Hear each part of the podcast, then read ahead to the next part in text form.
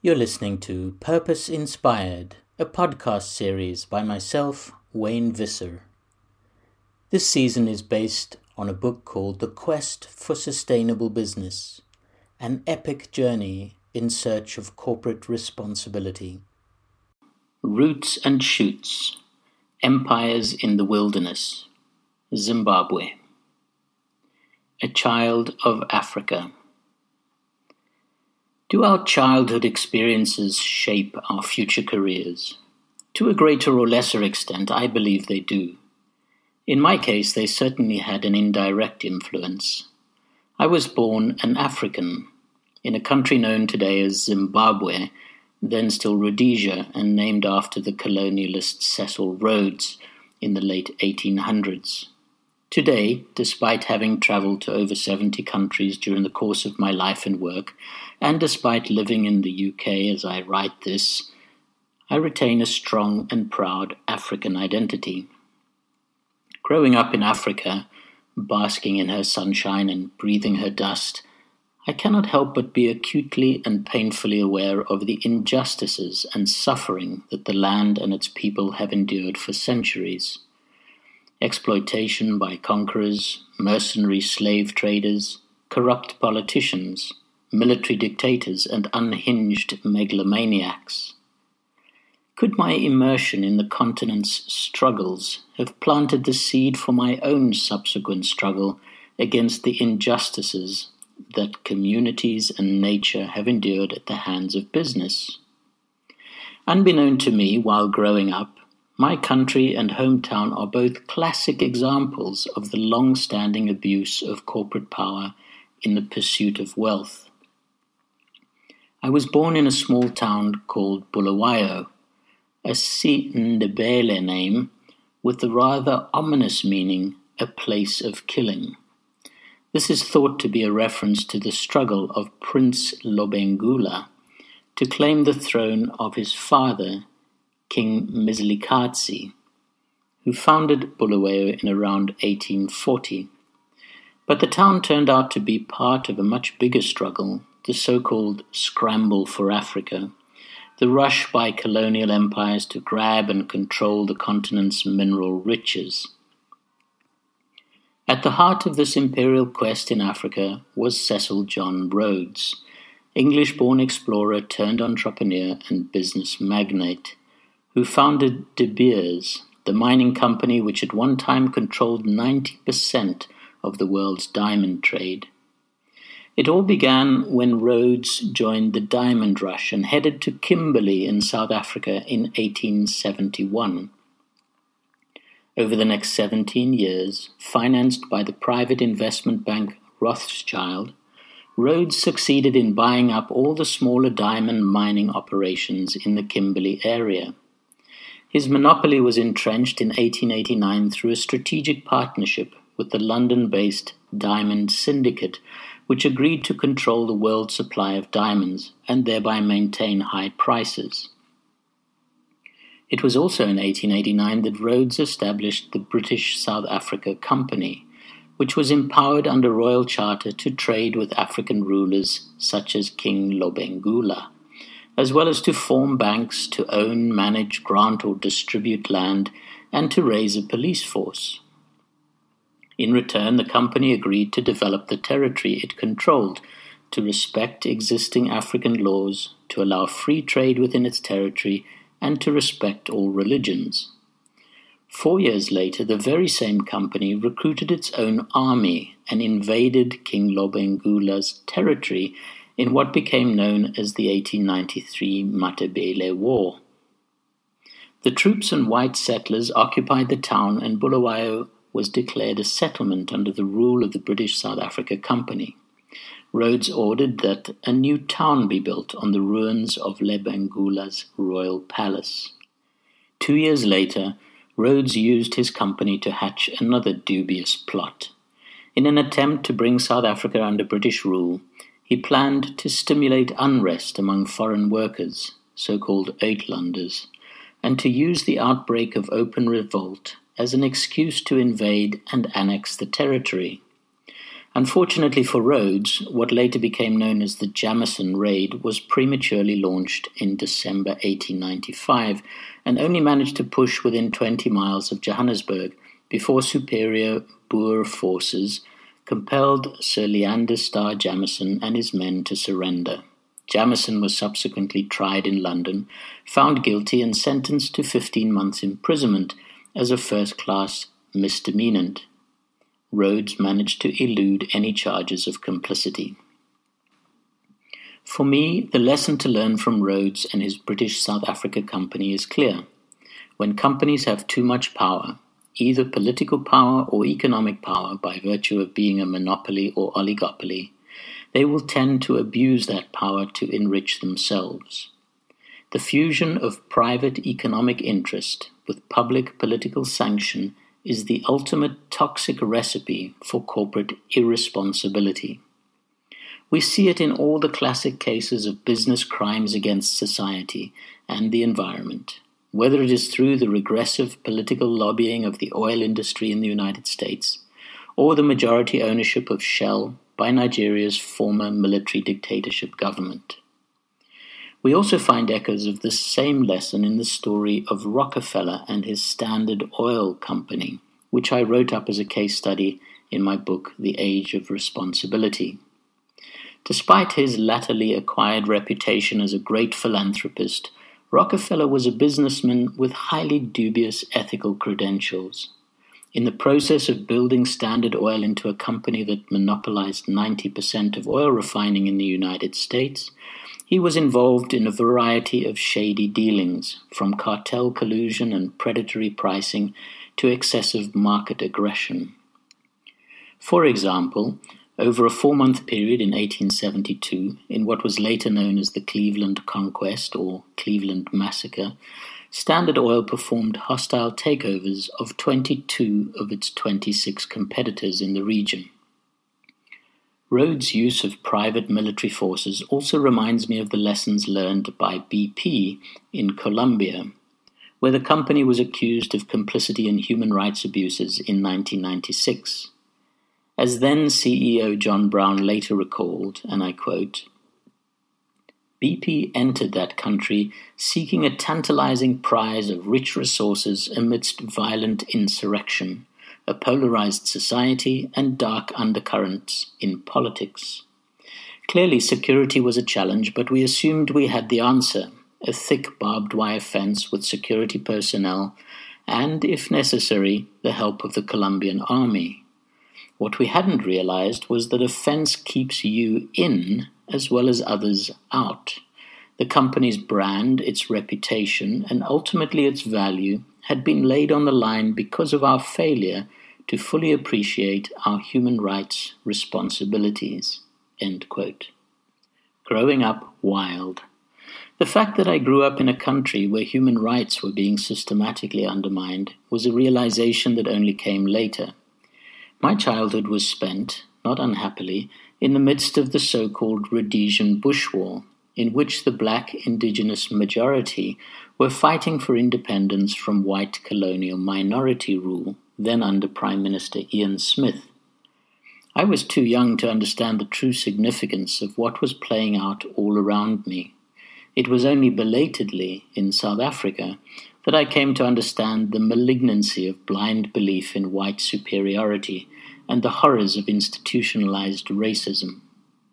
For me, the early character shaping influence of growing up in Africa was something far less moralistic.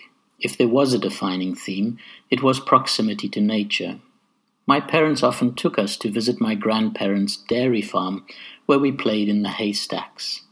At other times, we went camping, canoeing, or on safari. One of the clearest memories I have is of visiting Hwange National Park, then called Wankie, which is Zimbabwe's largest game reserve, a short plane hop from Victoria Falls. Apart from the incredible wildlife we inevitably encountered, everything from elephants, giraffes, and crocodiles to zebras, warthogs, and monkeys, there was an early incident one morning that is branded in my memory. An antelope ran into the forecourt of the hotel, cut and bleeding and still entangled in a poacher's wire snare. the frightened deer was caught, the wire snare removed, and released back into the wild. Little did I know at the time, but I had witnessed a potent symbol of another war that was already raging between man and nature, between conservation and development, between environmental protection and community inclusion, between the value of biodiversity and the economics of greed. This was brought into even sharper focus years later, in April 1990, when I returned to Zimbabwe for a Pan African Wildlife Management Conference organized by the student organization AIESEC. After the conference, on board the Trans Karoo train from Harare back to Cape Town, I vented my frustration in a letter to a friend, and I quote The conference was really worthwhile, although at times frustrating. Worthwhile because it brought together people from Zambia, Botswana, Kenya, Zimbabwe, and South Africa.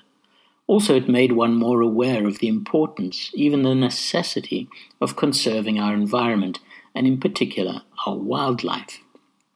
But frustrating for me because conservation seems to involve treating wildlife as a commodity, as something which humanity owns and has the right to determine the destiny of. What am I talking about? I'm talking about wildlife managers having the audacity to decide that the life of an elephant is worth $5,000 or an impala $75. These are the trophy fees for sporting hunters. Even the idea of culling wildlife seems wrong to me. Indeed, the concept of wildlife management or environmental management seems a contradiction in terms. An environment manages itself. Isn't our interference at the heart of the problem? Only elephants should wear ivory. I'm probably not quite so purist these days, but I do remember that passions were running at fever pitch at that time. Wildlife poaching, especially of elephant and rhino, was at horrific levels, and there was growing pressure under the Convention on International Trade in Endangered Species of Wildlife, Fauna and Flora, or CITES, to restrict the sale of ivory and other wildlife commodities. In Kenya alone, the number of elephants had plummeted from 65,000 in 1979 to 17,000 in 1989. In a dramatic and controversial act on 19 July 1989, Kenyan President Daniel Arap Moi set fire to a 12 ton, 20 foot high pile of elephant tusks, a gesture to persuade the world to halt ivory trading. The tusks were from more than 2,000 elephants shot over the previous four years and would have fetched about $3 million on the open market. Most of these tusks were recovered by the Wildlife Conservation Department from elephants that poachers had shot but left behind. What made tensions run high at our conference was the fact that Zimbabwe, which had been more effective in controlling poaching, were against the proposed CITES ban on ivory trading. They had huge stockpiles of ivory from culling activities and wanted the opportunity to turn these into cash. One of the amusing incidents at the conference came at the end of proceedings the Kenyan delegation of students told the Zimbabwean conference organizers that they had a gift to give, a small token of gratitude to their generous hosts. And what was the gift? It was a set of t shirts that read, Only elephants should wear ivory. The CITES led international ban on ivory trade did eventually come into force in 1995, resulting in a dramatic recovery of elephant populations. In South Africa, the numbers more than doubled, rising from 8,000 to over 20,000 in the 13 years after the ban. Now the problem was overpopulation in the game reserves, with consequent damage to the environment. As a result, the pendulum swung back again, and in February 2008, the ban on the ivory trade in southern Africa, but not elsewhere, was lifted, once again sparking controversy among environmental groups.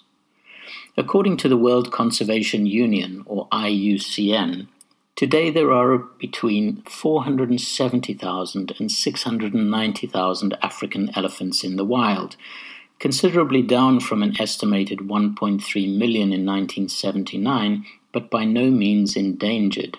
In fact, according to a recent analysis by IUCN experts, most major populations in eastern and southern Africa are stable or have been steadily increasing since the mid 1990s, at an average rate of 4.5% per year. This is certainly in part due to the CITES Agreement, which entered into force in 1975. Today, CITES accords various degrees of protection to more than 30,000 species of animals and plants that are traded as live specimens, fur coats, or dried herbs. The sixth mass extinction. I'm convinced that these and other international regulatory frameworks are absolutely essential in trying to halt what scientists in Nature magazine have called the sixth mass extinction. But I would not want to create the impression that the precipitous loss in biodiversity is primarily due to illegal poaching activities. By far the biggest cause of species decline which is now happening a hundred to a thousand times more rapidly than the natural background rate, is a loss of habitat due to change in land use. In other words, converting wilderness and forest areas into farms, mines, and urban areas. According to the Global Footprint Network, the world's ecological footprint exceeded the Earth's biocapacity by 50%. Overall, humanity's ecological footprint has doubled. The ecological footprint tracks the area of biologically productive land and water required to provide the renewable resources people need. And the Earth's biocapacity is simply the area actually available to produce those renewable resources and absorb carbon dioxide. This ecological overshoot is largely attributable to our carbon footprint which has increased 11 fold since 1961 and by just over one third since 1998. The water footprint of production provides a second measure of human demand on renewable resources and shows that 71 countries are currently experiencing stress on blue water sources, which means sources of water people use and do not return with nearly two thirds of these experiencing moderate to severe water stress. Another measure of our catastrophic loss of biodiversity is WWF's Living Planet Index, which reflects changes in the health of the planet's ecosystems by tracking trends in nearly 8,000 populations of vertebrate species. Their shocking finding is that there's been a decline of about 30% of these species between 1970 and 2007, and in fact today it's more than 50%. Stop and think about that. In just over one generation, we have lost more than half of our biodiversity. Theoretically, our grandchildren will have absolutely nothing, a barren, lifeless planet in some areas, the picture is even worse. Living planet indices for the tropical world and for the world's poorer countries have both fallen by 60% since 1970. Under a business as usual scenario, the outlook is serious. Even with modest UN projections for population growth, consumption, and climate change, WWF estimates that by 2030, humanity will need the capacity of two Earths to absorb carbon dioxide waste and keep up with natural resource consumption. Certainly, having protected areas like nature parks, wildlife reserves, and wilderness areas, of which Hwange in Zimbabwe is one of 133,000 in the world, is part of the solution. They are crucial in creating the sort of affinity and respect for nature that I experienced growing up in Zimbabwe, and which undoubtedly played some part in inspiring my later career in sustainable business. Reflecting on my own childhood, I must confess that I worry sometimes about the new generation of urban, city raised children. Will they grow to love nature as well, or will they be alienated from it? Will the environment be reduced to exhibition zoos, natural disasters, and virtual reality games? When we have no personal experience of wilderness, Do we lose our ability to care deeply about nature? For all our sakes, I hope not.